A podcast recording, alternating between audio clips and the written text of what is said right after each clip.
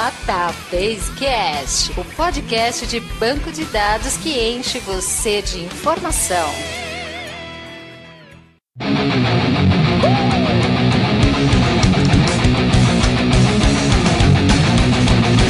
Olá pessoal, meu nome é Mauro Piquiliani e durante a minha carreira de DBA eu já presenciei muito desastre. Oi, gente, aqui é o Wagner Crivellini. Como eu sempre digo, o backup não me dá medo, quem me dá medo é o restore. Oi pessoal, meu nome é Humberto, eu sou um dinossauro da informática, trabalho nisso há muito tempo e já passei por tudo quanto é tipo de complicação que pode acontecer num banco de dados. Oi pessoal, aqui é o Guilherme Santana. A frase que a gente sempre ouve antes de um problema é eu tenho backup. Meu nome é Marcelo Gonçalves e eu já removi um datafile de produção.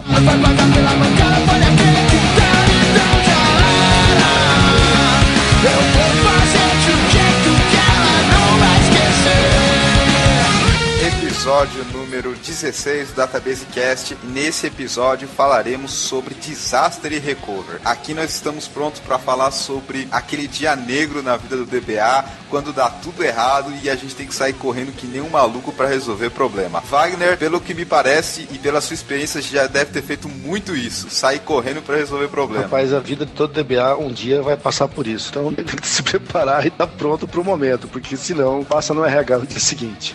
E agora a gente tem um time aqui de três profissionais, finalmente cinco DBAs aqui, não tem nenhum programador, analista, usuário. A gente está em casa aqui para falar o que, que cada um faz para resolver os seus desastres. Perguntar para o meu colega Humberto, você já teve que apagar algum incêndio urgentemente, talvez até de pijama, Humberto? já, na nossa vida é muito comum acontecer isso. O pessoal te acorda de madrugada para resolver um problema que só Cristo mesmo para resolver. Às vezes é problema de banco, às vezes é problema de um dado que ele quer voltar, é sempre alguma fria, a gente tem que trabalhar rápido para resolver. O pessoal sempre tem urgência e sempre quer na hora e você sempre tem que fazer. Então a gente tá aí para isso. E você, Marcelo, já teve que deixar de assistir o jogo de futebol no meio para ter que resolver um incêndio no banco de dados? Eu não deixo de fazer aquilo que eu gosto, eu faço junto, eu posso trabalhar de casa. A gente tem muitos profissionais experientes com a gente que sabem resolver problemas. Tem aquela habilidade que é muito valorizada para quem contrata. Hoje a galera tá forte aí, pelo menos vai dar risada, porque disaster recovery, depois que passou, aí a gente pode rir. Na hora é meio desesperador, né? Mas depois é uma tranquilidade.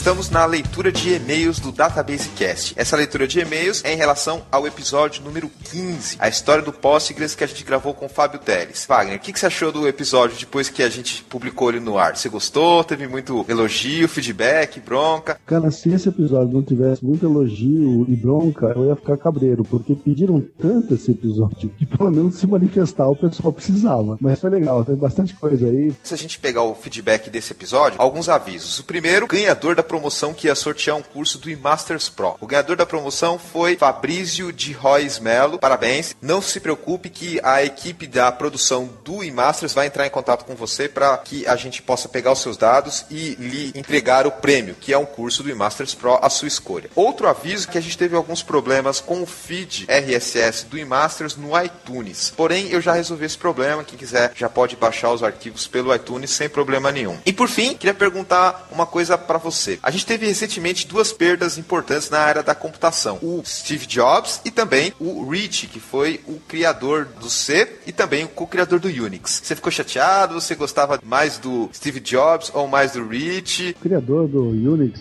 vai ser, claro, uma perda importante pra gente que é do mundo de informática. Agora, Steve Jobs é um cara que transcende isso tudo. Eu escrevi isso no Facebook, cara. Eu nunca fui usuário de Apple e também nem tanto assim um fã dos todos eles. Mas Steve Jobs é um gênio que marcou o final do século XX. Esse cara vai ser lembrado daqui a 100 anos, com certeza. A gente precisa reverenciar uma pessoa que deixou uma história como esse cara. Steve Jobs foi muito importante para a computação em geral e também para outras áreas como telefonia, educação e etc. Eu lembro que o Steve Jobs não era uma figura tão conhecida quanto ele é hoje. Quando eu comecei na área se falava muito em Mac para um nicho específico, que era a parte artística, diagramação, edição de vídeo e com o passar do tempo isso foi se popularizando e aí mais pessoas acabaram conhecendo o Steve Jobs. Já o criador do C, que é o Rich, eu devo a ele muitas horas de programação, tanto na faculdade quanto fora dela. Programei muito em C e também em C++.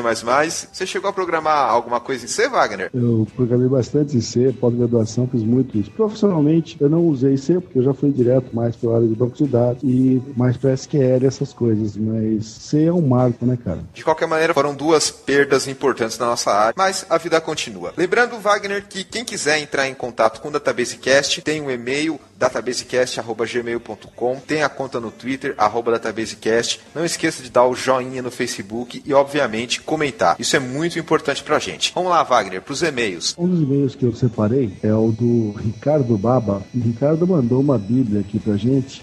O senhor de um artigo faz muitos comentários, elogiou bastante podcast sobre o Postgres. Chamou eu de Walter, mas tudo bem, não tem problema. Walter Crivellini, beleza. A partir de agora eu só vou te chamar de Walter Crivellini. Vamos dizer que eu até meio atento por esse nome, né? Mas tudo bem.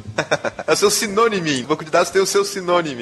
É o sinônimo do Wagner. Exatamente. Depois o, o Ricardo faz uns comentários a respeito da opinião dele sobre o MySQL. Digamos que você já, de certo modo, um fã do MySQL. Ele até ficou um pouco triste, me parece, com os comentários que nós fizemos a respeito do MySQL, que às vezes a gente põe uma opinião pessoal e o pessoal toma isso como uma recomendação. Na verdade, eu faço uma opinião pessoal. Até gostaria de salientar mais uma vez, minha experiência com MySQL é muito limitada. O que eu falo é uma opinião pessoal minha, só. E ele no fim acaba perguntando se o e-book que eu tinha prometido, autor de um e-book que vai ser lançado em breve, e se ele já tem uma previsão para lançamento. Ainda não tenho, assim que eu tiver informações, eu vou divulgar aqui, porque, como falei, o e-book é gratuito, é só entrar no site do DB2 University e vai estar disponível para download. Então, quando tiver novidades, eu informo, Ricardo. Obrigado pelo seu e-mail. O que mais você separou de e-mail, Wagner? Separei aqui para nós, Mauro, o e-mail do Luiz Henrique Rosário, que é de Rio Preto, aqui no interior do estado de São Paulo. Então ele escreveu o seguinte: Olá, bom dia. Só para conhecimento, consegui arrastar mais alguns para o mundo do Database Cast. E muito obrigado,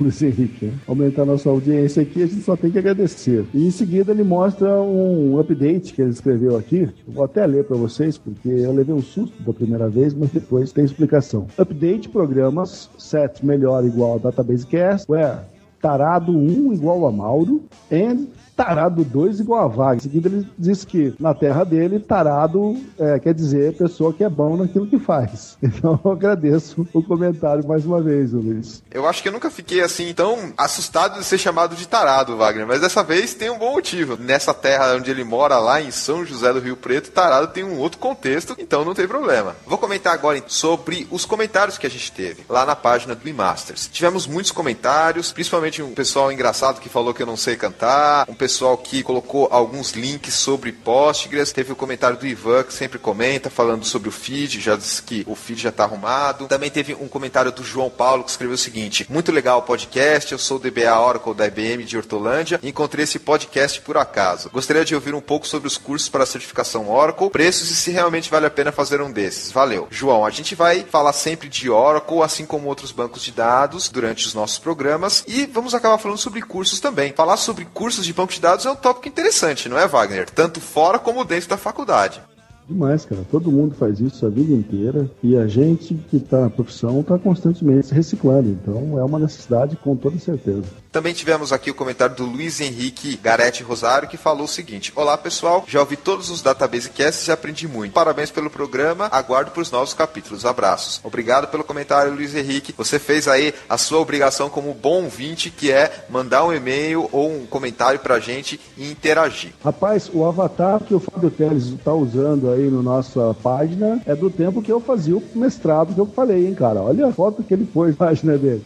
Wagner, me diz uma coisa. Você tinha mullets, Wagner? Cabelo comprido, que nem o MacGyver? Não, mullet não, pelo amor de Deus. Mullet não fala isso. Tô cabeludo de novo, mas mullet não é comigo, não. Porque tá aparecendo aqui, sem sacanear demais o Fábio Télix, que por gente boa, deu uma entrevista aqui pra gente muito legal, mas tá meio esquisito aqui. Ah, mas isso aí, com certeza, isso é anos 90, cara. Essa foto do Fábio é dos anos 90. Se você não tinha mullets, Wagner, você tinha o quê? Black Power? Não, Migão, cabelo era New Wave, velho. New Wave. Tá bom, Wagner. Vamos lá. O que, que você separou de tweets aí pra gente essa semana? Separei aqui do arroba Guedis, que escreve ouça o arroba Teles falando sobre o Postgres no arroba Databasecast. Muito bom. Quer dizer, galera do Postgres veio ouvir o nosso podcast só para prestigiar o Postgres, mas estão bem-vindos. Muito obrigado. Opa, é isso aí, obrigado. Eu separei aqui dois tweets interessantes. Um foi da arroba Aline underline Amaro. Ela provavelmente deve ter escutado aquela frase que a gente falou no episódio sobre arquiteto de software com o pessoal do Void Podcast, onde eu disse que o bichinho do Olap tinha picado o Leandro. E ela escreveu o seguinte: Pois é, concordo com a galera do arroba da Tabesicast. Fui picada pelos bichinhos do BI e apaixonei. E também do arroba Cássio Z. Ele fala que está colocando em dia os excelentes podcasts sobre bancos de dados. Parabéns novamente, arroba Databasecast. Bom, Wagner, terminamos aqui a nossa interatividade. Pronto para falar sobre disaster, recover, tufão, tsunami, terremoto e outros desastres que acontecem no banco de dados? É com uma galera boa, hein? Não é porque são meus colegas e foram meus colegas de trabalho. O Beto, trabalhei com ele por bastante tempo, dei muita canelada nele jogando futebol também, meu amigo pessoal, mas o pessoal é bom nisso. Vamos lá. E digo mais, Wagner, esse ficou o episódio mais engraçado que a gente gravou. Tem risada do começo ao fim. Pois é, a galera é animada, cara. O negócio é bacana. Não pensa que é só nerd, não. A gente é nerd e a gente dá risada.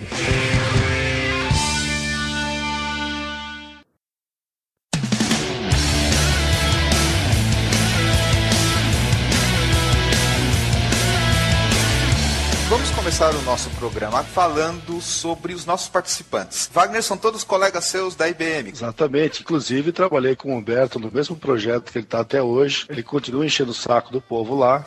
Já renovou a galera, pelo jeito. O Guilherme e o Marcelo são mais novos do que eu na- naquela conta da IBM, mas pessoal muito qualificado que a gente sempre ouve falar durante as reuniões de grupo aí dos DBAs lá da nossa empresa. Pelo que eu entendi, parece que o Humberto é chefe do Guilherme e do Henrique. É isso mesmo. Não é chefe, team lead.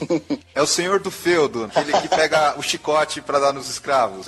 Trouxe os dois aqui para responder as perguntas difíceis para mim. Ó, isso já é uma atitude de chefe, com certeza já deu pra entender aqui. Mas não fiquem acanhados, podem falar à vontade que eu não garanto nenhum tipo de vínculo empregatício se vocês forem mandados embora amanhã ou depois. Então vamos lá. Humberto, já que você tem aí essa sua, digamos assim, posição de team leader, chefe da equipe, fala um pouco pra gente da sua experiência, o que que você conhece com um banco de dados, quais tecnologias já trabalhou, quantos anos você tem na área. Bom, eu sou uma pessoa já de meia idade, digamos assim. Eu comecei é na. Não, não, não, não, não, não, não, não, pode parar. Quando você fala de meia idade, eu quero saber se você é mais velho ou mais novo que o Wagner. Ah, não, aí não, aí não, aí também Ah, não. tá. Eu sou desse. Você quer falar a idade real? Você tá perguntando antes ou depois de Cristo? Não, eu sou depois. O Wagner é do Antigo Testamento. Wagner é minha fonte constante de piada no que diz respeito à idade e a gente faz isso porque tem muito respeito por ele, mas não deixa de sacanear. Vamos lá, Humberto, continua, por favor. Bom, eu comecei no Banco do Brasil há muito tempo. Comecei mexendo com mainframe, COBOL, CIX, DB2, essas coisas que sempre falaram que vai acabar e até hoje não acabaram, né? Depois eu fui para uma empresa que desenvolvia sistemas para plano de saúde, gestão. Lá eu comecei a mexer com Oracle, comecei a mexer com Data Warehouse, também do Oracle, Oracle Warehouse Builder. E lá eu fui desenvolvedor também antes de começar a mexer com Oracle. E aí depois me tornei DBA lá. E agora estou no projeto lá na IBM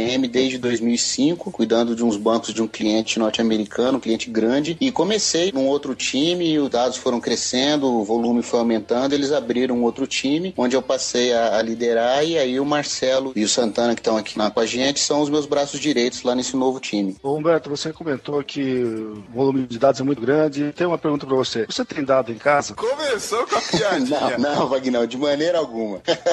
Só de madrugada, né, Humberto? Não, não. Isso aí tá fora fora de cogitação. Deixa eu só perguntar, se você pudesse se encaixar numa das três principais carreiras de DBA, o DBA que administra, o DBA que programa ou implementa e o DBA que mexe com BI, qual das três você se encaixaria, Humberto? Que administra mesmo. Guilherme, fala um pouquinho pra gente da sua experiência, se você já trabalhou com programação, com banco de dados, com qual tecnologia, e se você também tá devendo alguma cerveja pro Wagner ou não. Devendo eu não devo nada, porque senão eu nem vim aqui hoje. Eu já trabalhei como desenvolvedor Delphi, desenvolvedor Visual Basic, depois comecei a trabalhar como DBA mais ou menos em 2006. Mudei um pouco para suporte à produção. Depois, em 2008, eu voltei a trabalhar como DBA no time do Humberto e estou até hoje trabalhando na IBM como DBA. É mais administração e DBA de algumas programações de scripts. Tá bom, já chega. Não vai falar sobre o seu passado negro, Santana. Qual que é o passado negro? Você trabalhou com DBase ou alguma coisa assim? É mais por causa de programação que o pessoal fica me lembrando disso.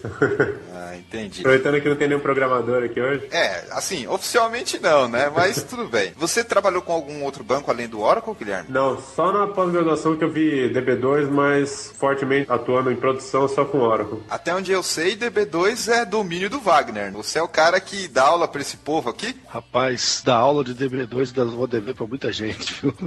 Mas eu não dou minhas cacetadas. Eu trabalho com DB2 em várias plataformas. É um negócio que eu já tô sempre aprendendo, mas já tenho alguma experiência. Marcelo, fala um pouquinho pra gente da sua experiência, do que, que você já trabalhou, se você tem alguma experiência na área de BI, programação, administração, e quais os bancos que você já teve a oportunidade de mexer, a fuçar e quebrar. Bom, quebrar bastante, vários. Mas a experiência minha até é bem focada em Oracle. Eu caí de paraquedas na IBM, me falaram, você vai aprender Oracle? Eu falei, é de comer? Não, é um banco de dados. E o que, é um banco de dados? Que legal, hein, Marcelo? Esse é o primeiro dia que todo funcionário quer ter. Você vai ter um problema gigantesco que vai tirar muitas noites de sono, fazer seu cabelo cair e causar o seu divórcio. É, nós vamos fazer você envelhecer 50 anos em 5, né? É muito bom. É o inverso do que os programas de transformação fazem. Eles fazem você perder, sei lá, 10 anos em um programa e com Oracle você ganha, sei lá, 50 anos em 5, né? Realmente para transformar a sua vida ou para tirar ela. né? Mas a minha experiência é bem focada em Oracle, com 9i, 10G e 11G começando agora. Eu trabalho no mesmo time do Santana desde o começo e junto com Humberto desde o começo. E a gente tem algumas plataformas diferenciadas como HPUX, Unix AIX e Unix Solaris. No Windows a gente não trabalha não, até porque não presta. Pronto, começou de novo. Mas tudo bem, continua. É ridículo mexer com Oracle no Windows quando a gente tem 80 terabytes na mão e achar que o Windows vai dar conta disso. Não vai. Mas pô, tem janelinha, tem cor na janelinha, não é só tela de terminal.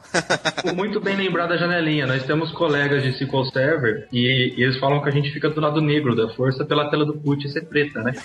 Eles ficam do lado claro da força. O lado negro da força tá dando mais dinheiro, apesar de mais dor de cabeça. Eu escolhi esse lado negro da força e tô me dando bem com ele. Ainda bem que você não falou que é o lado rosa. Se você falasse que é o lado rosa, aí ia ser pior ainda. Não diria que o lado deles é o lado claro, é o lado azul, né, da, do GPF do Windows lá, tela azul.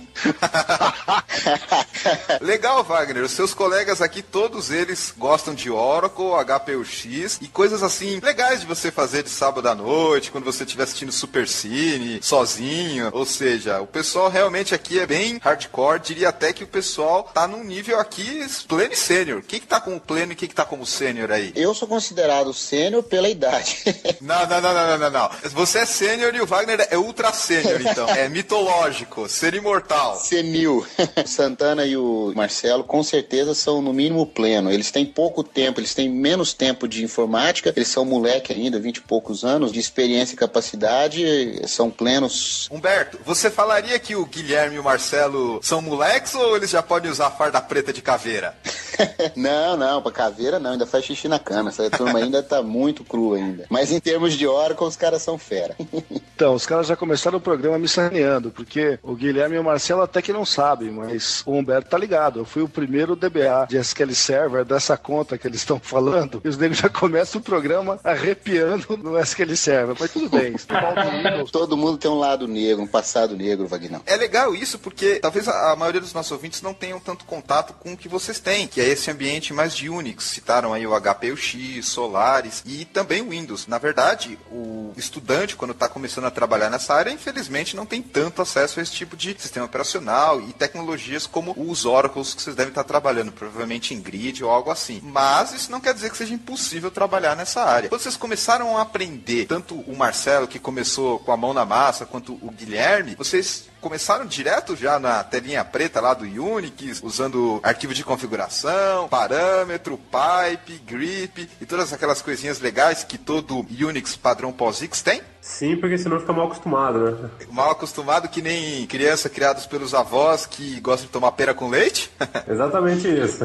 SQL Server é criador com a avó. Tem uma história engraçada aí. O nosso ambiente é de produção e é muito crítico. E quando o pessoal chegou lá no projeto, o Wagner sabe disso também, muita gente na hora não tem a inteligência emocional para ficar na conta, né, Wagner? O pessoal entra num, num problema com o telefone com os americanos e o negócio é feio, o cara fica nervoso e não consegue, aí chega e fala: Eu quero sair, quero passar pra dev, quero ir pra outro projeto. Isso é muito comum lá, viu? Ó, pede pra sair mesmo, pede pra sair, pede pra sair. Pode crer, pede pra Bicho sair. pega. Na verdade, Sério? teve um aqui que pediu pra sair, só que aí não deixaram ele sair, ele tá até hoje. Não, não, queremos saber quem é o arregão da história. Com a Gueta a gente já sabe que é o Santana, né? Queremos saber quem não aguenta uma linha de comando com pelo menos 15 parâmetros, case sensitive, utilizando o VI. Nossa senhora. Não, mas não é questão disso. Eu pedi duas vezes pra sair porque não foi uma vez só, não. Foi duas. Foram duas vezes. Reincidente, né? não é de primeira passagem. Não, o incêndio era grande. A hora que apareceu o conjunto de bancos que a gente ia cuidar, você imagina uma alta de 10 minutos causar alguns milhões de dólares de prejuízo, você não quer ter essa alta nas suas costas.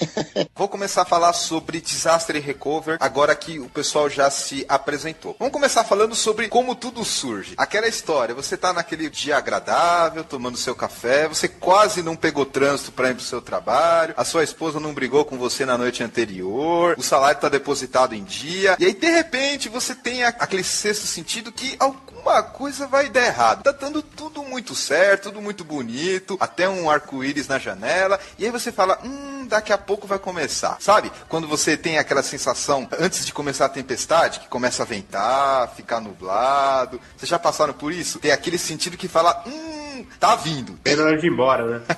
Qual que é a sensação? O joelho do Santana incha. Quando o joelho dele incha, ele vai checar o backup. Você já desenvolveu esse feeling, Wagner, de descobrir que vai vir um incêndio, vai vir um problema que você não tem como se esquivar e o melhor é encarar de frente mesmo? Ou de costas? Aí sacaneou. Tem dia que você tem essa sensação que o bicho vai pegar e não vai ter jeito. Principalmente quando você tem aqueles colegas pé frio do seu lado. Fala, putz, esse aí é o cara que tá junto comigo como suporte essa semana? Ferrou, só vai dar pau. Tem até um nome de um colega nosso aí, né, Humberto? Que o cara é Sim, um sim. magneto. Não é possível. O cara todo ano ganha o troféu de DBA para raio.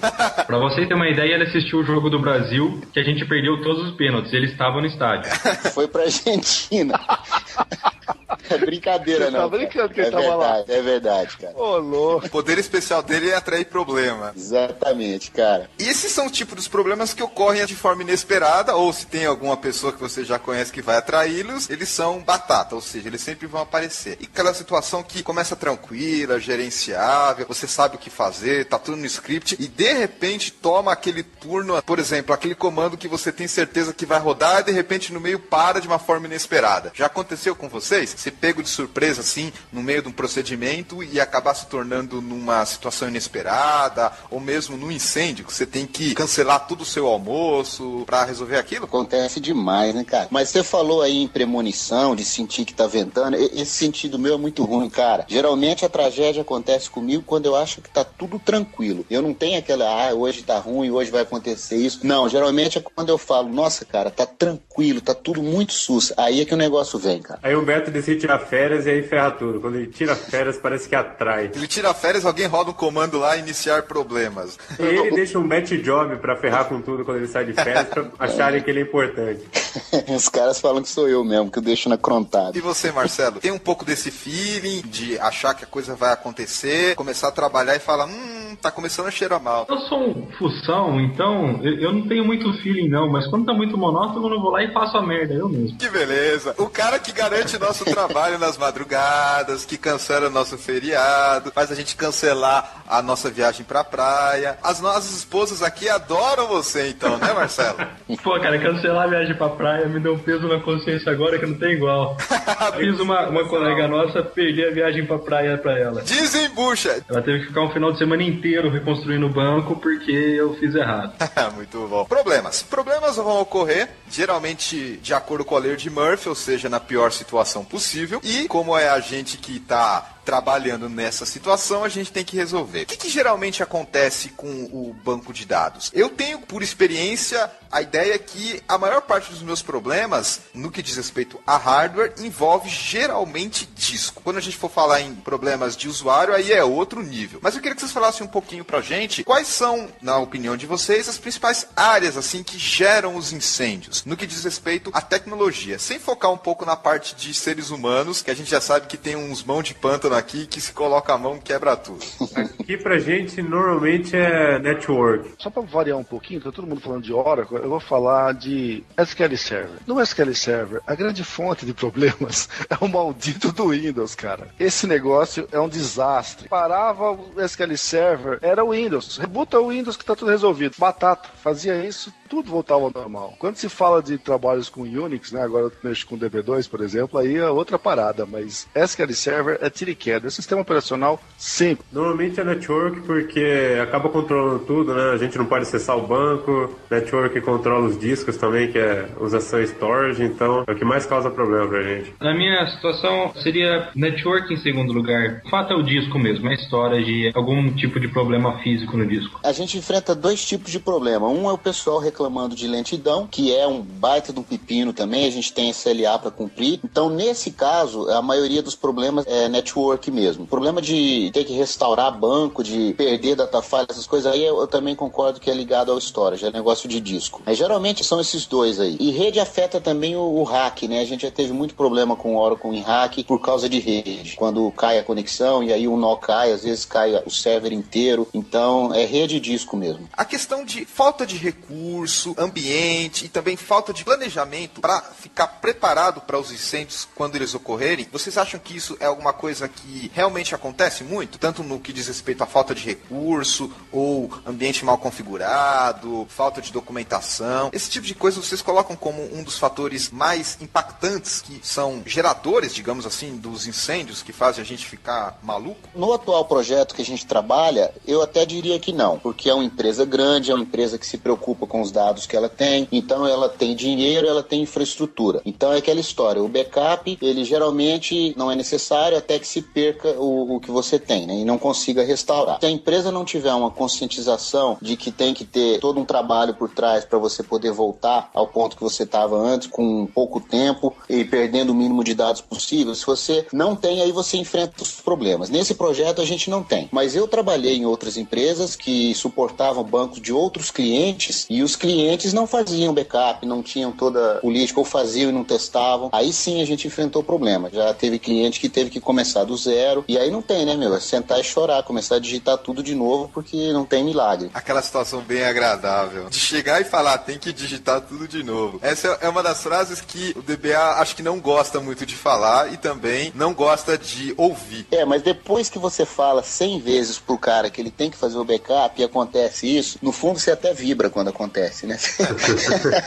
é verdade. Wagner, essa questão de falta de recurso, você acha que isso não é um dos principais pontos que acabam gerando aqueles incêndios desesperados? Por exemplo, para você montar um ambiente de alta disponibilidade, seja com Oracle Hack ou com outras tecnologias similares, você precisa ter bastante recurso. Então, você colocaria isso como sendo um dos principais pontos que acaba gerando os incêndios, os problemas e os famigerados desastres? Eu acho que você tem toda a razão, cara. Desastres geralmente não acontecem acontece em máquina nova, primeira coisa. O bicho pega em disco velho, esse tipo de coisa. A gente sabe que ambiente de alta disponibilidade realmente é uma nota preta. Você tem praticamente tudo duplicado, tudo funcionando junto ali. Na hora que parar, o outro assume e está funcionando. Mas a grana para montar isso é muito alta. Então eu concordo inteiramente com você. Recurso é um negócio muito importante para se evitar desastre com banco de dados. Guilherme, você já teve algum tipo de feeling que diz: hum, isso daqui ocorreu porque fizeram mal feito, ou porque o cara que fez não tinha recurso no momento, ou mesmo o projeto foi completamente dimensionado errado, alguma coisa nesse sentido? Quando você está no meio lá do problema, você começa a ter esse tipo de feeling para saber qual foi a origem disso? Então, normalmente a sprint ela tem bastante budget para conseguir ter bom hardware, então é bem difícil acontecer problema de desastre desse tipo, mas provavelmente se comprassem hardware mais barato ou gastassem menos dinheiro, eles provavelmente teriam bem mais problema de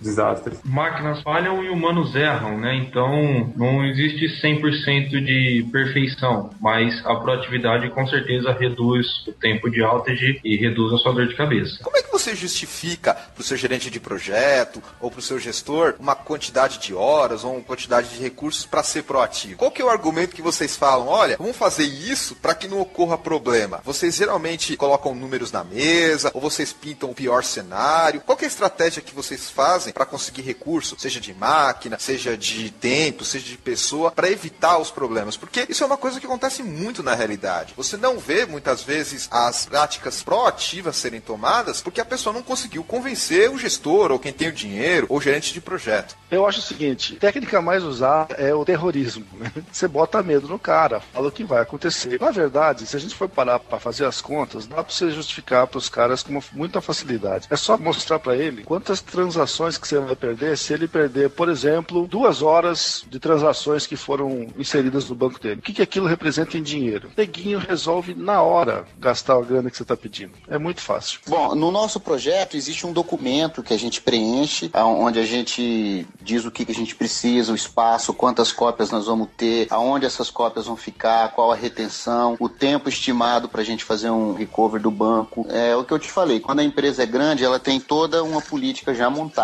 né? E quando é uma empresa menor, aí você tem que ir igual o Wagner falou mesmo, você tem que dizer para ele quais são as três regras do DBA. As três regras do DBA é a seguinte, a primeira regra... Peraí, peraí, deixa eu ver se eu adivinho. Primeira regra, bater no programador. Segunda regra, bater na lista. E terceira regra, bater no usuário. Quase isso. Não, é assim, a primeira regra é educar o usuário. O DBA sempre diz qual é o jeito certo de fazer as coisas. Ponto. A segunda regra, meta medo no cara. O DBA diz para ele que coisas ruins vão acontecer se eles não ouvirem o DBA deles. Regra 3, crie descontentamento. Se eles recusarem a ouvir as duas primeiras regras, ferra eles. Deixa o banco cair. Muito bom. Aí tem uma observação, né? Dessas três regras tem uma observação. Em alguns casos, é ok você ir direto pra regra 3. Se o cara for muito chato, você já pula a unha 2.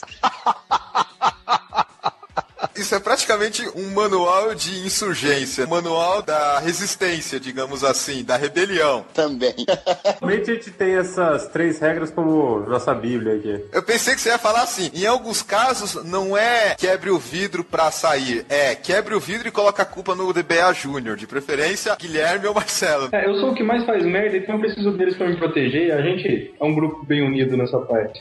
é isso aí, Clube dos DBA. Você vê, Wagner, que o pessoal aqui realmente não tá pra brincadeira. O pessoal sabe o que fazer, sabe como contornar a situação e exige respeito. Eu acho legal porque os caras estão sempre unidos também, né? Na saúde ou na doença, um tá resolvendo do outro. Assim que é bom. Mas o Humberto comentou de forma jocosa, brincando dessas regras. Eu acho que geralmente em algumas situações de incêndio, de desastre, onde o estresse tá alto, a pessoa tá no seu cangote ali pra mandar você resolver logo, o cliente tá no telefone, tá dando tudo errado, às vezes você tem que ser um pouco, digamos assim, ríspido e bater a mão na mesa e falar: olha, agora é o seguinte, vamos fazer assim, vamos fazer assado, é assim porque eu tô mandando. Não tem tempo de explicar. É o famoso, ó, a gente tem que trocar a roda com o carro andando e não tem tempo pra historinha, não. É assim, vamos fazer, vamos resolver. A hora que abaixar a poeira, aí sim a gente pede as desculpas, coloca a humildade de novo na frente, porque senão não dá certo. No momento de desespero, é aquela história. Você tem que resolver de qualquer jeito. Cara, isso é um problema sério, porque tem hora que você tá achando que o negócio vai para um caminho e você acha que vai tá, resolver em 15 minutos e não volta e dá um erro de outro jeito. Começa a dar um nervoso, rapaz. Tem situações que eu já passei com isso também, que pelo amor de Deus. Ah, é, com certeza o nível de estresse aí afeta todo mundo e diria eu que o efeito que ele gera é pior no pessoal que tá começando agora. Você, Marcelo, quando passa por uma situação assim de desastre, o estresse realmente te afeta muito. Você começa a tremer, pede para sair, como você falou. É alguma coisa que atrapalha na sua concentração e na sua capacidade de resolver problemas, já que você está começando agora? Ah, com certeza. Afeta demais. Inclusive, a proatividade ajuda nisso, porque quando você está no meio do desastre, você deixa de pensar às vezes coisas óbvias e principalmente você fica com a, a sua mente muito focada no problema e não consegue pensar fora da caixa, ou como os americanos dizem, think outside the box. Às vezes o, o problema está ali na sua frente, é um data file que você sabe como corrigir, mas você não enxerga. Então a pressão e o estresse, eles mudam a forma de pensar. E no primeiro ano isso foi muito difícil para mim, com certeza. E você, Guilherme? No começo também sentiu dificuldade, agora você já está mais capaz para lidar com esse tipo de situação? É aquela história, eu sempre dizia que a gente entra numa máquina do tempo, né? Porque o tempo começa a voar. Você nem repara que o tempo está passando e o problema está acontecendo, e de repente, quando você vê, já passou duas horas, você falou que arrumar em 10 minutos. Mas hoje em dia está bem mais tranquilo.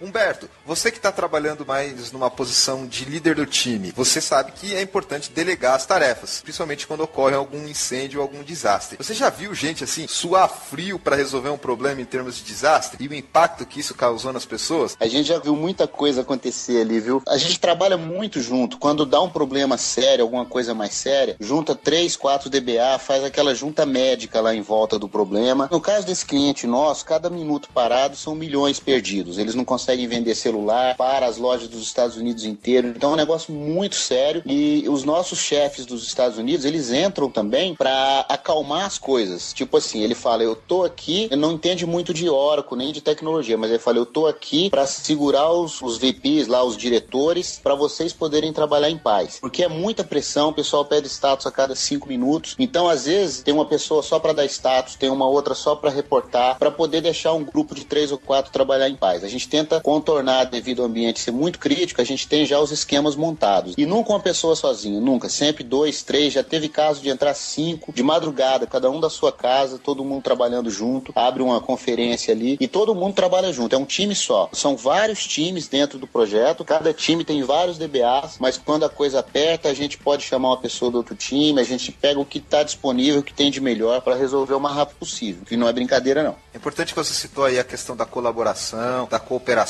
de gente que não é da área técnica, mas que joga junto, sabe que a situação é crítica e tem que, às vezes, como você falou, segurar um gestor ou segurar um stakeholder aí que vocês estão trabalhando. Vocês precisam de espaço de manobra. Para chegar nesse nível que o Humberto comentou, não é fácil, vai, Você precisa ter um time bem entrosado. Você já sentiu que, às vezes, demora um tempo para que o time se entrosa, pessoal chegar nesse nível de, opa, eu sei que o cara é competente, vou segurar aqui o cara que tá espumando de nervoso e deixar a pessoa trabalhar? Isso a gente consegue fazer muito quando a gente se envolve, principalmente quando é só brasileiro trabalhando, aí um defendia do outro. Duro é quando você está trabalhando com um cara de fora. Ou se ele é americano, ou se ele é indiano, sei lá, mas nego de fora do time, tem os carinha que são ensaboados, que é uma coisa de louco.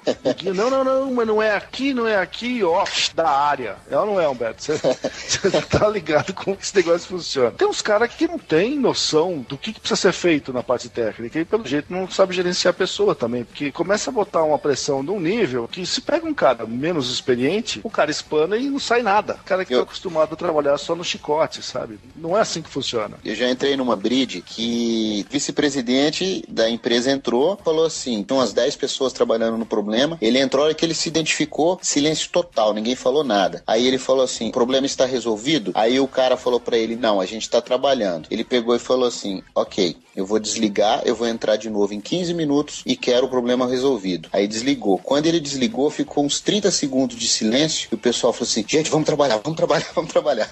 Como é que é? Vamos sair da piscina de bolinha, vamos jogar cerveja fora, vamos tirar o churrasquinho da grelha orelha, vamos resolver, né? Pô, chega de ficar jogando ali na hora do trabalho. É, Wagner falou, o cara não sabe lidar, né? Muitas vezes não é culpa dele, ele tá vendo o lado do negócio, né? O lado do dinheiro que ele tá perdendo. Ele não conhece a tecnologia, né, a fundo. Sabonetar. Quem que já teve essa prática de tentar dar aquela enrolada, aquele díbrio, aquele olé, aquela ginga assim, para ganhar um pouco de tempo e efetivamente resolver o problema? Pode falar sem medo aí do chefe.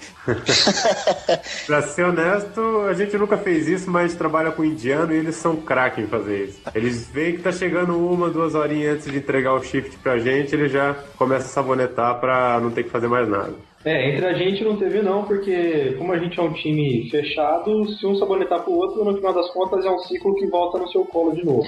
Não tem como escapar. Só queria comentar que vão ocorrer os desastres, como a gente já falou, são diversas situações, tem vários fatores, digamos assim, técnicos, psicológicos, gerenciais e outros que vão estar todos envolvidos aí nessa parte. Agora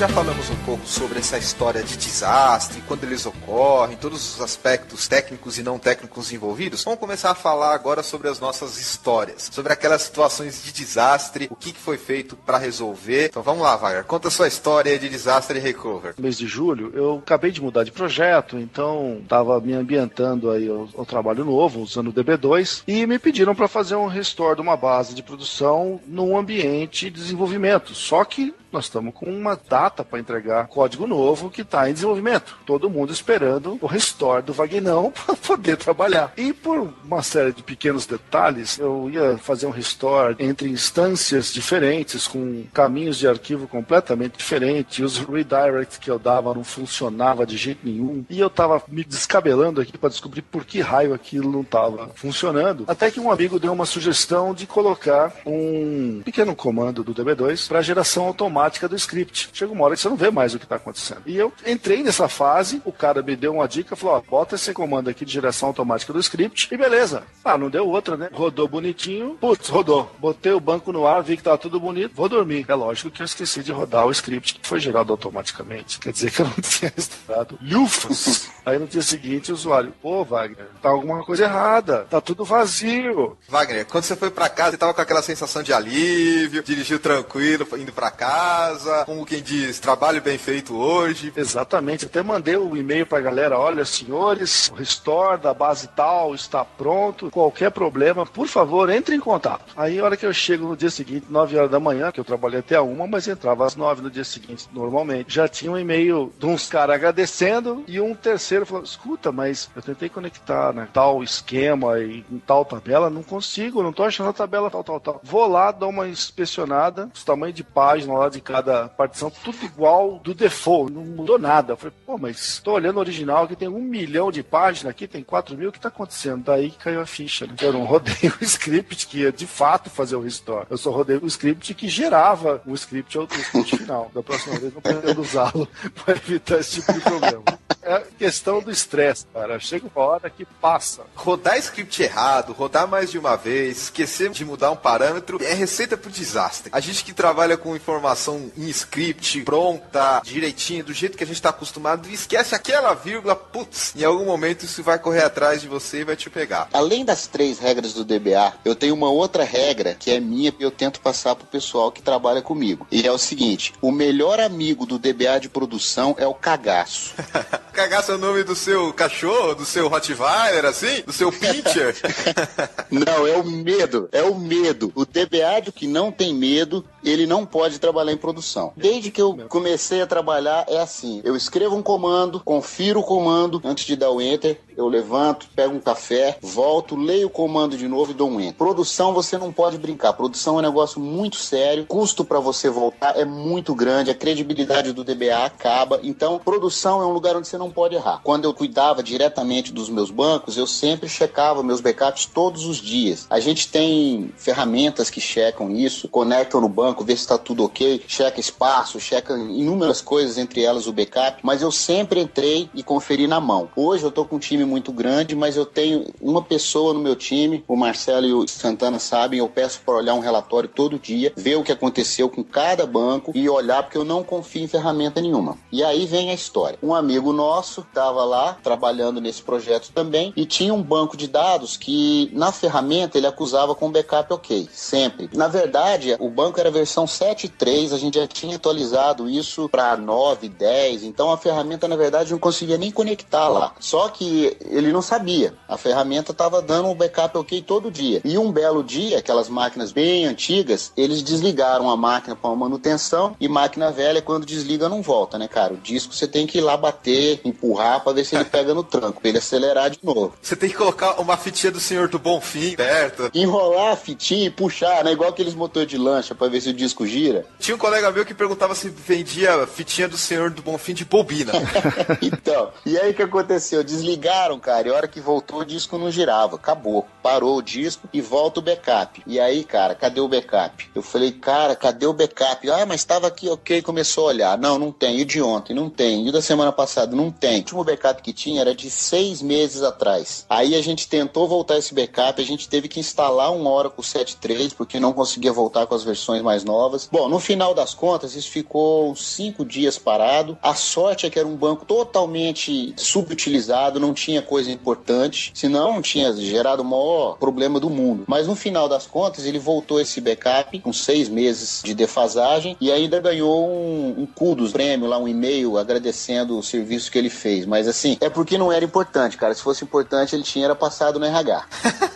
Comigo não acontece essas molezas, velho. Chorava pro palhaço me elogiar. Eu lidava com os caras bem chato, né? Os neguinhos achavam que aquele server era sempre culpado de alguma coisa. Então não adiantava você fazer as coisas direito, que ninguém tava sempre reclamando. Pô, Vagnão, você não recebeu nenhum elogio? Eu falei, pô, eu tô esperando. e essas coisas que vocês contam me deixam irado, cara. É impressionante. o pessoal acha que você, assim, é muito ancião para receber elogio. cara, eu tenho cara de novinho, rapaz. Sem contar que eu jogava bola com o Beto, ele parava assim no metade do jogo com a perna distendida e eu continuava jogando lá, né? E os neguinhos não tinha nem coragem de passar perto de mim, senão eu quebrava. Então, um dia que você chegou lá na IBM, todo animado, chegou pra mim e falou assim: Cara, você não sabe o que eu fiz ontem à noite? Eu falei: O que, Vagnão? Desci lá na quadra, tinha uns moleques de 18 anos jogando basquete, eu entrei no meio. Cara, nós jogamos 3 horas de basquete. Eu não senti nada, tô zerado. Joguei de igual para igual com os caras. Falei: É, Vagnão, a diferença é que amanhã eles estão lá de novo no mesmo horário. E você só daqui um mês, na hora que parar de doer.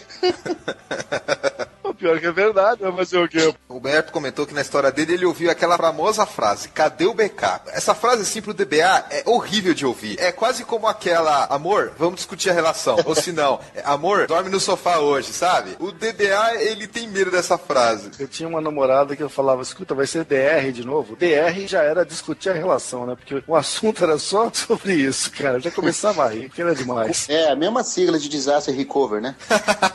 Exatamente. Muito muito bom. E você, Guilherme Marcelo, também preferem ouvir Cadê o Backup do que discutir a relação? ou dorme no sofá? Verdade. Eu vou deixar passar essa porque eu não sei o que é pior, ainda tô pensando. Tava fazendo o restore de um banco de 20 tera, era para fazer restore de um banco que estava em HP em um AIX e eu não tinha um HP para fazer o teste e eu falei que daria certo fazer com o Hot Backup porque eu tinha testado já com os Solaris e eles tinham o mesmo engine format e era para funcionar. Passou duas semanas fazendo Hot Backup, aplicou tudo. Nessa bridge teve uma pessoa que foi lá e falou que não ia funcionar. Eu falei, pô, deixa comigo que vai funcionar, hein? Ah, pronto. Bateu no peito e falou, aqui é DBA, meu irmão. deixa comigo que tá sussa, não é? O pior de tudo é isso, é que ele peitou o cara.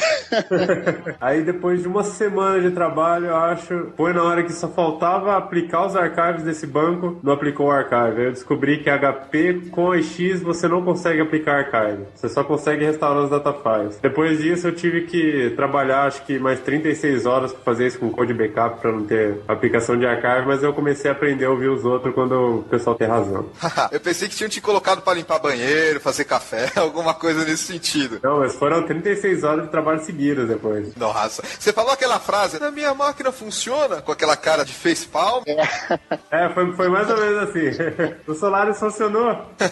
assim, no Solaris aqui, é fácil, rapidinho, dois palitos e tal, e aí de repente não funciona. Não, tem uma coisa errada nesse hardware. Você ficou tentando achar culpado que não fosse você? Ah, quando eu vi que não tinha mais jeito, eu tive que admitir, né? Falou assim, não, pousou um passarinho aqui no fio telefônico, não restaurou. Na hora que eu fiz o solar, estava funcionando. Não, mas eu acho que eu até procurei bug da Oracle, eu até consegui achar um aí só pra me safar um pouco. Cara, aquele dia você acessou muito o Metalink, hein? Aquele dia eu tava conectado o tempo inteiro. Qual é a mais vexatória, a mais engraçada, o que você mais se deu mal? Por favor. Os nossos ouvintes querem ouvir as pessoas se dar mal. Eles têm aquele prazer masoquista de ouvir o DBA se dar mal. Principalmente se for programador que estiver ouvindo, mas tudo bem. Continua, Marcelo. É com certeza essa. Você quer que eu coloque aquela vozinha assim de depoimento de testemunho que o pessoal põe na TV ou não precisa? Conta não, Marcelo, conta não. O que aconteceu foi o seguinte: o nosso banco de dados funciona em Solaris e ele usa uma ferramenta de terceiro para acessar o datafile. Como é isso? Você vai num binário de uma empresa de terceiro, gera um datafile de, por exemplo, 4 GB, e essa ferramenta mantém esse datafile aberto o tempo inteiro. Depois você vai no Oracle e adiciona o datafile lá no Oracle, com o Alter Database e Add Datafile comum, e o Oracle sempre fala com essa ferramenta de terceiro sem saber, porque tem um soft link no lugar do datafile. Então toda vez que o Oracle vai fazer algum tipo de I/O com esse datafile, ele usa essa ferramenta de terceiro. Confia sua alma, o seu emprego para essa ferramenta, em outras palavras. Exatamente. Se der problema, a gente tem que achar o, o problema na ferramenta de terceiro, senão fica pro DBA. Se não provar que foi a ferramenta de terceiro que causou o problema, vai ficar pra gente. Mas a ferramenta até que é boa. Não, isso é consolidado, isso aí é anos e anos. Geralmente a culpa não é da ferramenta, não. Exatamente. Não dava pra culpar a ferramenta. O que que aconteceu? É, o nosso Não, não, não, não. Antes de continuar, eu quero que você fale. E quando dá pra comprar a ferramenta? Quando você tá querendo sabonetar, alguma coisa assim? Ainda não apareceu essa situação pra mim, mas eu vou tentar. Se apareceu, eu vou tentar. Você já culpou a ferramenta assim quando não tinha jeito? Eu ainda não apareceu a situação que eu podia culpar ela. Mas se aparecer, eu vou. é só esperando a oportunidade. E no Unix, tanto o Oracle quanto o Golden Gate ficam no grupo DBA dentro do Unix. E você roda um binário dessa ferramenta antes de adicionar o datafile. E eu estava online e chegou um alerta de espaço da nossa ferramenta de monitoração. E também tinha um colega nosso online que foi lá e viu esse warning de espaço. Ele foi lá e adicionou o datafile no mount point, usando essa ferramenta de binário. Só que o que ele fez? Ele rodou o binário, criou o arquivo. E eu, quando rodei esse binário, eu estava conectado como Golden Gate e não como Oracle. Falei, ah, beleza. Aí eu falei, puxa, eu acho que eu fiz coisa errada. Eu não fiz nada demais até aí, porque o meu comando falhou. Aí eu fui lá no mount point, que eu deveria ter criado o arquivo, o arquivo estava lá. Só que quem tinha criado? Meu outro colega. Eu não sabia que estava no servidor. E ele foi lá e adicionou. No meio do caminho, eu fui na DBA Data Files, fiz o select. Não, o arquivo não tá aqui. Se o arquivo não tá aqui, não foi adicionado. E nesse meio tempo, ele adicionou o Datafile no Oracle. Ou seja, na hora que eu fiz o select não tava. Um segundo depois ele foi lá e rodou o alter database add datafile. Aí eu falei o seguinte, ó, eu vou rodar um alter system checkpoint. Se você rodar um alter system checkpoint, que é um comando do Oracle, ele vai mudar o cabeçalho de todos os datafiles. Vai mudar o modified time. Vamos lá, rodei o comando e mudou a data do datafile. A única coisa no planeta que você não faz com o datafile é remover ele. Melhor amigo é o cagaço mesmo, né? Fala assim, Humberto, limpa esse banco daqui, tira tudo daqui. Cara, eu não tiro. Eu renomeio, eu mexo, vejo se tá faltando alguma coisa, se vai dar erro. Se tiver, eu sei que o arquivo tá lá, é só eu voltar. Eu movo pro outro canto. RM eu não dou, velho. Você coloca joelheira, capacete, ombreira, todo tipo de proteção, assim, pra que se der qualquer problema, tem uma Nossa Senhora assim do lado da sua mesa também. Exatamente. Mas pura verdade, eu perdi o medo, fui lá e dei RM no arquivo achando que estava errado, que eu tinha rodado o comando errado. Eu só não sabia que o meu colega tinha rodado o mesmo comando com o mesmo caminho, mesmo path, na hora que eu removi um datafile de produção. Aí o que, que você faz? Roda a query na DBA Free Space, fazendo um join na DBA Datafiles, vai lá, faz a queryzinha, vamos ver se tá livre. A query não termina. Já tava começando a suar frio ou ainda tava sob controle? Aí eu falei, fudeu. Quando você chega nesse momento, é crítico. É você pior começa a suar frio, você levanta a cabeça pra trás assim e fala: Hum, hoje vai ser um longo dia. Exatamente, falei. Perdi a manhã inteira, inteira. E esse banco, ele ia ter um backup especial. O backup dele não é por RMAN. A estratégia de backup dele é usando o backup a nível de storage. A ferramenta põe o banco em Begin Backup, tira o banco de Begin Backup e a ferramenta é capaz de rastrear todo o bloco que foi mudado nos discos a nível de storage. E depois ela remonta esses datafiles em outro servidor e você vai lá e aplica os arquivos para deixar ele consistente. Então, é um hot backup. O hot backup funciona mais ou menos como um RMAN, mas ele rodava de madrugada e não tinha hot backup daquele datafile que eu removi, porque havia acabado de ser adicionado, foi segundos antes, o meu colega foi lá e tinha adicionado. Se você não tem um hot backup, você pode restaurar um data file com todo o dado que foi gerado no Redo. É um comandinho um pouquinho diferente, alter database, add data file, dá o caminho as e o caminho antigo. Mas na hora, tua cabeça falha, rapaz, mas foram horas. A sorte é que esse data file não tinha praticamente nada dentro dele. Ele foi adicionado e eu removi, não deu tempo do Oracle escrever extent dentro dele. E obviamente, numa situação dessa, num banco que vale alguns milhões, você causar um problema, obviamente, instantaneamente avisa teu chefe. Ó, se der merda, fui eu mesmo e não, não tem que discutir. Então eu já avisei meu chefe, já botei o pessoal no chat, falou, vou resolver. Já tinha uns oito caras atrás de mim. E sempre tem aquele cara, lá na IBM tem pelo menos uns três ou quatro, que são os papas. Você fala pra ele assim, ó, meu, tá caindo o mundo, tá pegando fogo, tá acabando com tudo. Não, tudo bem, você faz assim, ó. E o cara, na maior calma, faz um comando, vai lá e faz tal coisa. Wagner, você é um pouco assim também ou não? Eu sou o cara que tenta acalmar a galera, mas não porque eu tô dominando a coisa assim, não, viu? É só no, no psicológico mesmo. Mas, moçada, calma, vamos com calma. A gente resolve a parada. É ou não é, Humberto? A gente aprende isso depois de se ferrar muito, pô. Para É de tanto apanhar, né, Vagnão?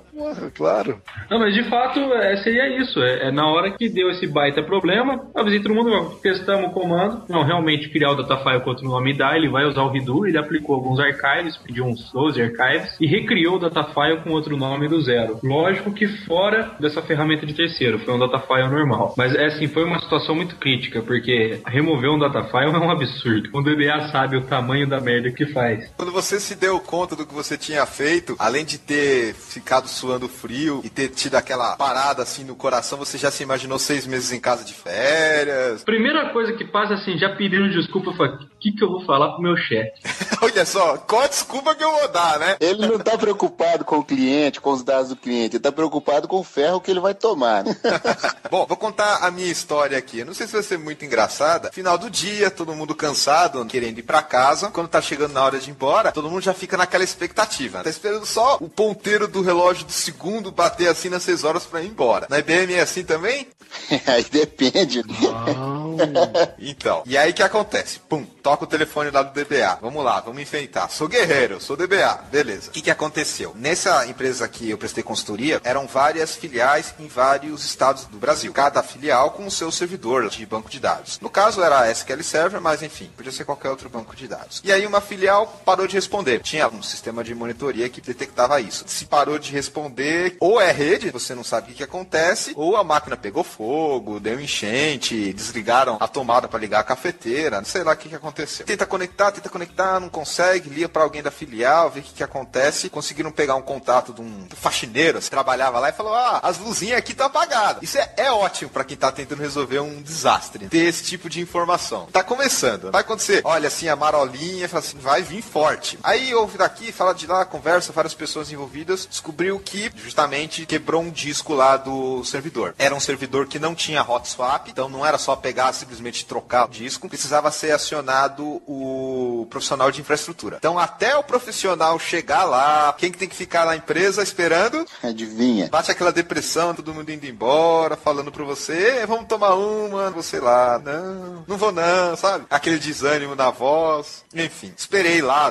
duas, três horas pro cara da infraestrutura conseguir entrar, porque sabe como é que é. Tem que pedir autorização, passa RG. Não é assim, ah, vou entrar para resolver o problema. Empresa séria, empresa que tá preocupado com segurança, não deixa qualquer um ter acesso ao servidor. E aí o cara resolveu, não, era o disco, não sei o que lá. Tive que esperar o cara instalar o sistema operacional inteiro de novo. Enquanto isso, já ia providenciando backup, vendo o que dava para fazer. Conseguiu restaurar lá e realmente, a gente tinha backup, não era o DBA responsável, tinha tudo organizado direitinho, mas até aí tinha que restaurar banco. Restaurar banco é a parte fácil quando você tem que fazer um disaster recover nesse sentido. Porque quando o servidor vai para o espaço, com o que aconteceu lá, quebrou um disco, você restaura o servidor, depois vem as configurações do banco específica, onde estão os arquivos de dados, onde estão os arquivos de log, permissão, usuário. Você tem que fazer o sistema entrar no banco de dados, porque o analista de sistema já foi embora faz tempo. Então fica você como DBA tem que ter responsabilidade para fazer o sistema entrar no banco de dados que você acabou de recriar. Passaram por isso também? Tem que garantir que o sistema vai entrar no banco? Olha, nego, isso dá um desespero que eu vou falar pra você, viu? É difícil de comentar. Depois que o sistema entrou direitinho, não adianta voltar ao restore. Você precisa fazer o quê? Reindexação. Aquela tarefa agradável que para uma tabela demora quatro horas. E é óbvio que você não pode deixar o sistema rodando enquanto está reindexando, porque ele está consumindo disco, está consumindo memória e está consumindo os recursos do computador. Então, mais umas quatro horas aí. Você já começa a pensar, putz, devia estar em casa assistindo o jogo de futebol. Essa hora minha esposa está assistindo o cara do jornal falar boa noite. Você já começa a se sentir cansado, isolado e perdendo um monte de coisa da sua vida, sabe? Aquelas cinco horas que você nunca vai ter de volta na sua vida. Então, restaura backup, constrói índice, deixa tudo certinho. Eu acho que eu esqueci de colocar um servidor linkado. Não sei se vocês sabem, mas o servidor linkado do SQL Server é que nem o DB Links, que você consegue configurar conexões entre dois bancos de dados. Uhum. E aí o que acontece? Para variar, tinha um trigger de um programador que usava esse servidor linkado. Então eu fiz todo o rollout, toda a documentação, deixei tudo prontinho e daquele ponto específico ficou faltando o servidor linkado. E é, né? E aí eu já feliz da vida, para casa, já com 10 centímetros de olheira e tentando ir para casa, já completamente cansado. Aquela sensação de dirigir as ruas vazias de madrugada,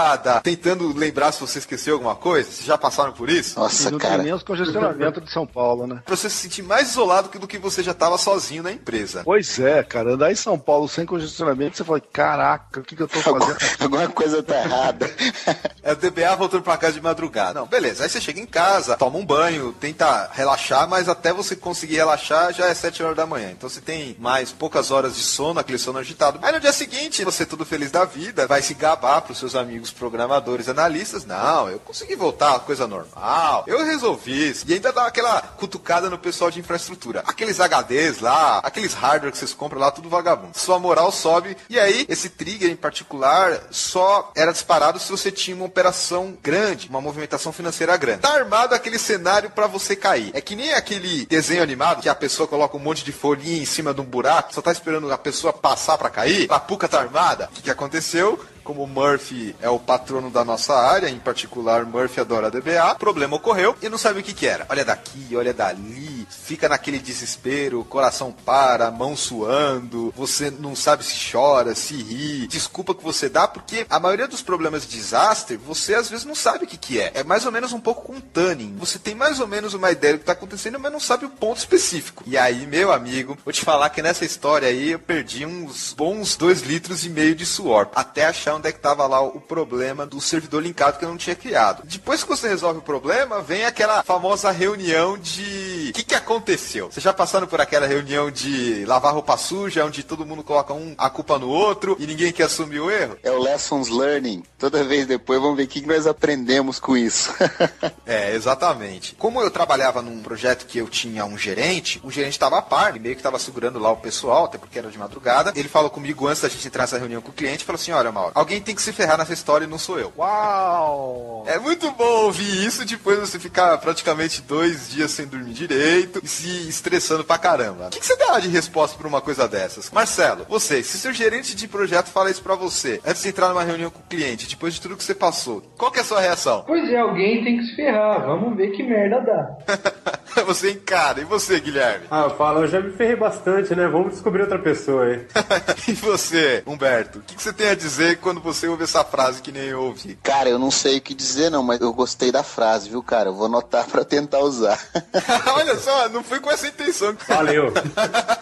O que você faria, Wagner, se você ouvisse essa frase antes de entrar numa reunião com o cliente que você sabe que a coisa vai ficar feia? Cara, o que eu faria, eu sei. Agora, nunca ninguém falou isso pra mim, porque eu sou grande e os caras não tiveram coragem.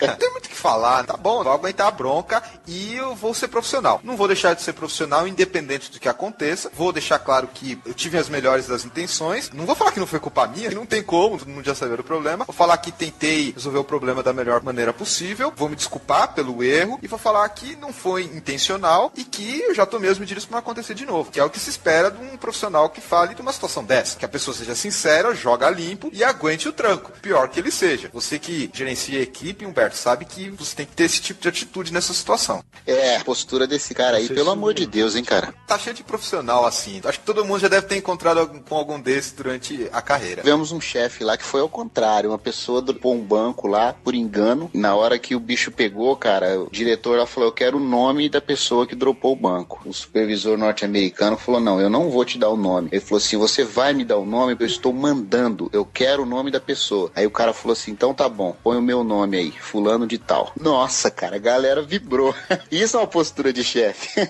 Sabe quando você tá com a moral baixa e ainda houve uma coisa dessa que a sua moral vai mais baixa ainda? Você fala assim: Fazer o quê? Vamos tentar salvar o resto de dignidade que eu ainda tenho. Aí entramos na reunião e tal, todo mundo com aquela cara amarrada. Quando você entra numa reunião e a galera já tá com aquela cara amarrada, o cara já fala aquele boa tarde para você, querendo te esquartejar. Já passaram por isso? Olha, cara, isso é difícil. Como se você fosse uma vaca indo pro abatedor. Você não tem saída. Dali você não passa. Tentar fazer o melhor que eu posso. E o mais surpreendente de tudo é que não aconteceu nenhum problema. O pessoal de infra tava na reunião e eles realmente assumiram a culpa e tal. Falaram que o problema foi do hardware. Foi até uma história engraçada que o pessoal de infra falou assim: olha, quando a gente chegou lá, o servidor não tava funcionando. Aí a gente mexeu, arrumou aqui e tal. Ele continuou não funcionando ainda sobrou essa meia dúzia de pecinha aqui. E aí eu falei, pô, os caras são bons, né? Mas tudo bem. Vem um outro profissional que falou, não, a gente resolveu e tal, e era problema de hardware, feriu o SLA, então parece que o pessoal ficou mais preocupado em receber o valor ou a compensação por causa do SLA do que o foco que deu por causa lá do servidor linkado que eu tinha deixado de criar. Mas enfim, isso são coisas que a gente vai aprendendo. Mas essa situação me marcou muito e é uma coisa que eu sempre falo pros DBAs novos. Tenha dignidade. A situação pode estar a pior possível, mas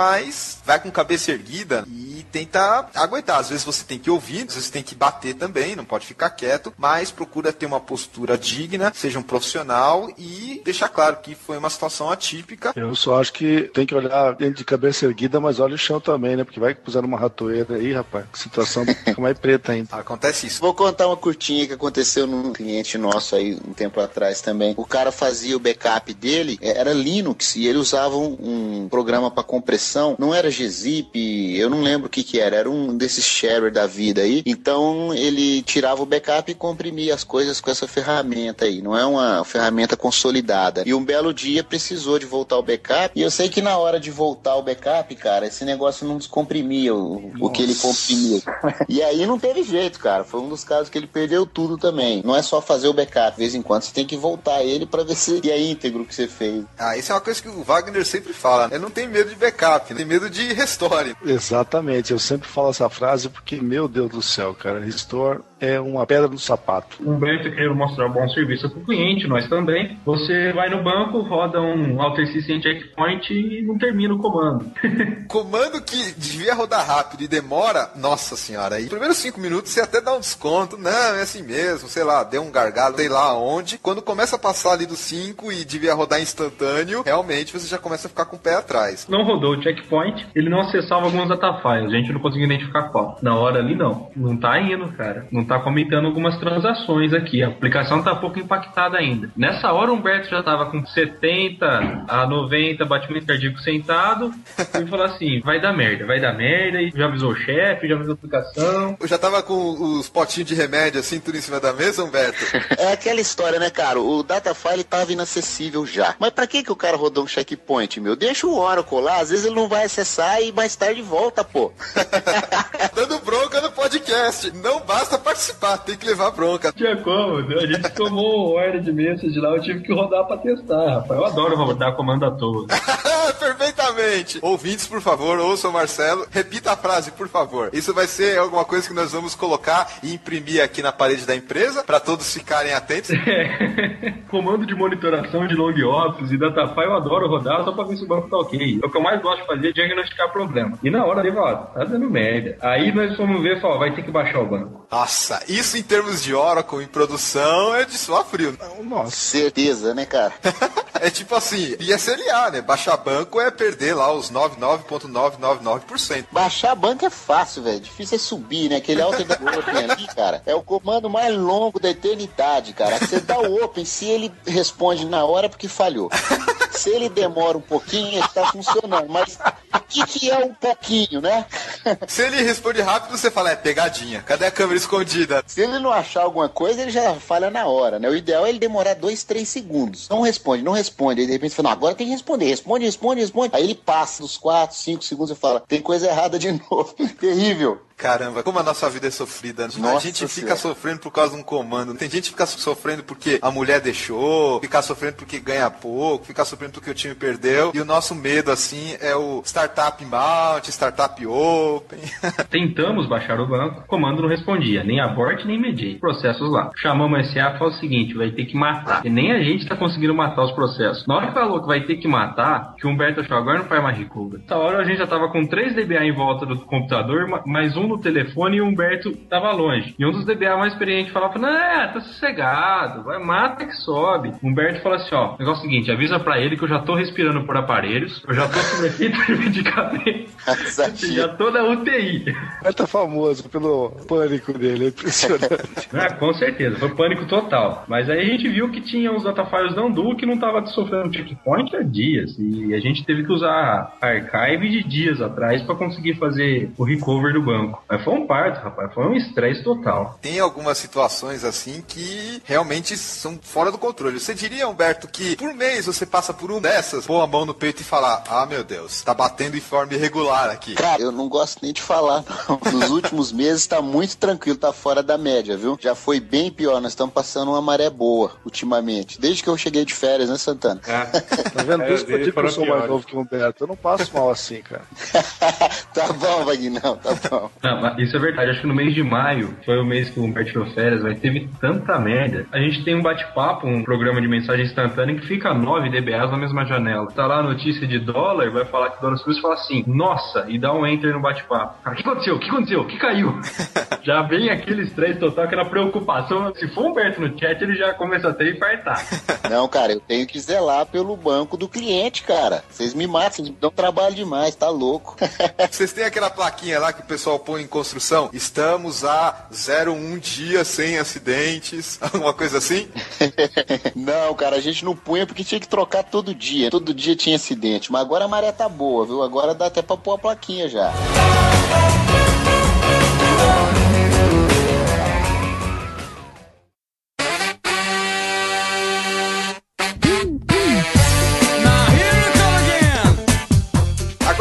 falamos aqui sobre as nossas histórias, já discutimos vários aspectos relacionados aos incêndios e aos desastres, vamos falar um pouco sobre o que o ouvinte que está querendo trabalhar na área de banco de dados ou que já trabalha pode fazer para não ter que marcar a cirurgia de ponto de safena, que nem o nosso colega Humberto já deve ter marcado e desmarcado algumas vezes. O cateterismo resolveu só. E pra gente normalmente é apendicite. Dá dois anos o DBA ele perde a peito.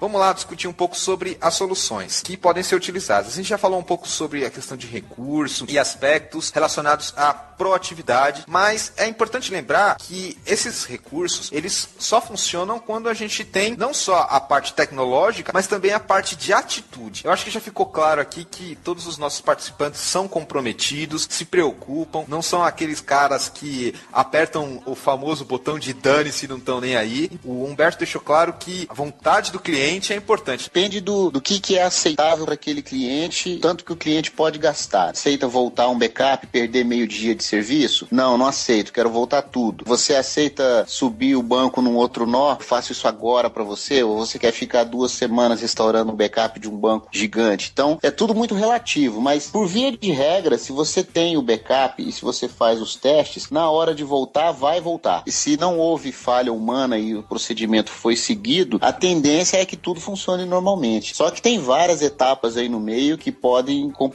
a situação. O DBA tem que estar em cima, ele tem que fazer o backup dele, ele tem que conferir o backup, ele tem que voltar esse backup de vez em quando em algum lugar para garantir que o dia que precisar ele vai conseguir voltar. Essas situações, por mais tristes que sejam, fazem parte do dia a dia. Um dia você vai cair numa dessas. A hora que aconteceu o desastre, não adianta você dizer que faltou planejamento, que faltou investimento, que faltou caramba. Você tem que botar as coisas para funcionar. A primeira coisa é manter a calma e botar a bola para frente. Você tem que sair rodando e ver o que está acontecendo. E o mais rápido possível. Geralmente é uma boa ideia você ter uma equipe atrás disso. Um cara só, muitas vezes, dependendo do tamanho do trabalho, ele vai perder a sequência das coisas. É sempre bom ficar esperto e estar atento a algum detalhe importante, mas com a ajuda de outras pessoas. E antes de ter o tal do desastre, senta com o seu gerente, discute com ele, convence o cara a gastar dinheiro, porque que vai dar bobagem algum dia vai dar, mas você pode evitar isso com investimento. E as empresas precisam aprender que precisam investir nesse tipo de coisa. Isso é um ponto importante. Eu acho que vale a pena lembrar que sempre quando ocorre um problema, desastre ou uma situação muito inesperada que o pessoal tem que sair correndo para resolver, sempre vai ter aquele cara que gasta mais tempo reclamando, achando um motivo, do que efetivamente resolvendo. É aquela história de você falar para a pessoa o seguinte: olha, a gente pode ficar aqui discutindo o que aconteceu, de quem é a culpa, o porquê, o porquê, o porquê, ou a gente pode sentar e começar a resolver o problema. Qual vai ser? Infelizmente, tem algumas pessoas que ainda têm esse tipo de atitude. Geralmente, pessoa que já tá de saco cheio, tá com o botão dane-se apertado, querendo sair da empresa. Lá nesse projeto mesmo, o cara removeu um data file de um banco e eram tipo 5 para 6, o fretado tava saindo. Aí o cara chegou para um outro que tava de plantão, porque lá tem o pessoal que cuida durante o dia e depois do horário toca o pager do cara que tá de plantão. Mas o cara removeu o data file e foi embora. Falou: Ó, eu tenho que pegar o fretado, o pessoal provavelmente vai te pingar aí mais tarde para resolver um probleminha. Porra, cara,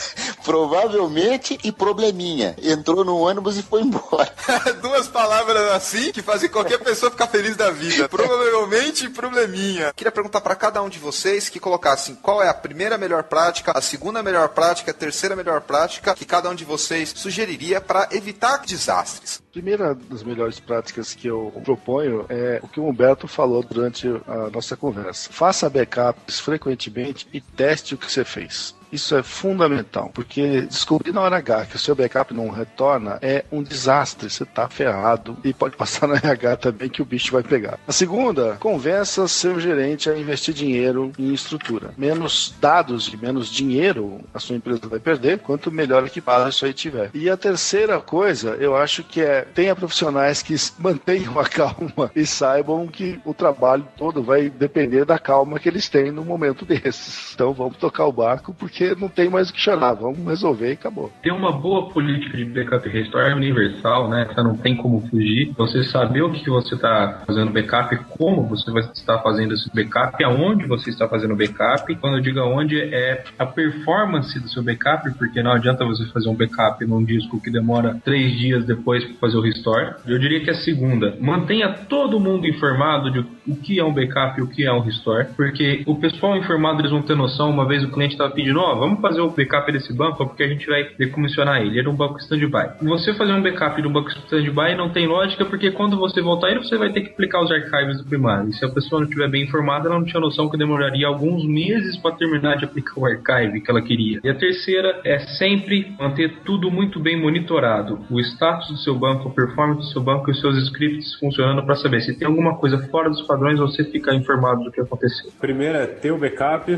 A segunda é sempre testar, como o pessoal já falou, nunca deixar para saber se seu backup funciona ou não na hora que você vai precisar dele. E a terceira é sempre ter espaço, porque muitas vezes você tem um backup lá que só pode rodar no final de semana, você tem uma janela pequena para rodar ele e não verifica se você tem espaço ou não para terminar esse backup e chega no final ele falha por causa de falta de espaço. Então sempre tem espaço suficiente para aguentar esse backup. Fazer backup do que você fez, restaurar, ver se está funcionando direitinho, estimar o tempo, explicar para o pessoal quanto tempo vai demorar, dependendo da solução. A solução ideal seria você resolver o problema, nem que seja de forma paliativa, para poder botar o cliente no ar de novo e depois você correr atrás para arrumar a casa. Então eu gosto de hack, dependendo do desastre, se cair só um nó, o cliente continua no ar. Eu gosto de banco de dados replicado. A gente tem alguns casos de bancos importantes que ficam em dois data centers em cidades diferentes. Eles são mais ou menos iguais. Se cai um, as aplicações podem apontar para o outro, vai ficar um pouco sobrecarregado, mas não tem impacto. Eu gosto do stand-by, quando você pode ter um banco stand-by, que é o DataGuard do Oracle, aplicando os archives constantemente, ele está sempre atualizado. Se cair o principal, você abre o stand-by, você disponibiliza na hora para o cliente, depois você corre atrás. Então, eu acho que é importante voltar para o cliente o mais rápido possível. Humberto, Oracle Flashback também? Você colocaria nessa lista aí de tecnologias? Também, a gente já resolveu o problema com isso também. Já voltamos também. Eu acho que o importante é você liberar a aplicação para o cliente, para minimizar o prejuízo. E depois a gente corre atrás do que tem que ser feito. Agora que a gente chegou nesse momento onde a gente já falou bastante sobre história, as melhores práticas, muitos assuntos relacionados com a questão de desastre e recovery, eu queria abrir um espaço para cada um dos participantes falar suas considerações finais e também indicar os seus contatos e, obviamente, agradecer pela participação. Pessoal que precisar falar comigo, quiser falar, o meu e-mail é humberto com h, humberto roberto.r.ferreira.gmail.com. Estou no Facebook também, procurar pelo meu nome encontra lá. A conclusão que você tira de um bate-papo sobre disaster recover é o seguinte: o seu sistema de TI praticamente não vale nada. O que vale são os seus dados. Existe um estudo sobre empresas que sofreram grande perda de dados e não tinham uma política de disaster recovery planning. É um estudo mundial. Dessas empresas que perderam uma grande massa de dados e não tinham um, um plano de recovery, 43% delas, que é quase metade, nunca reabriram. 51%, que é mais da metade, fecharam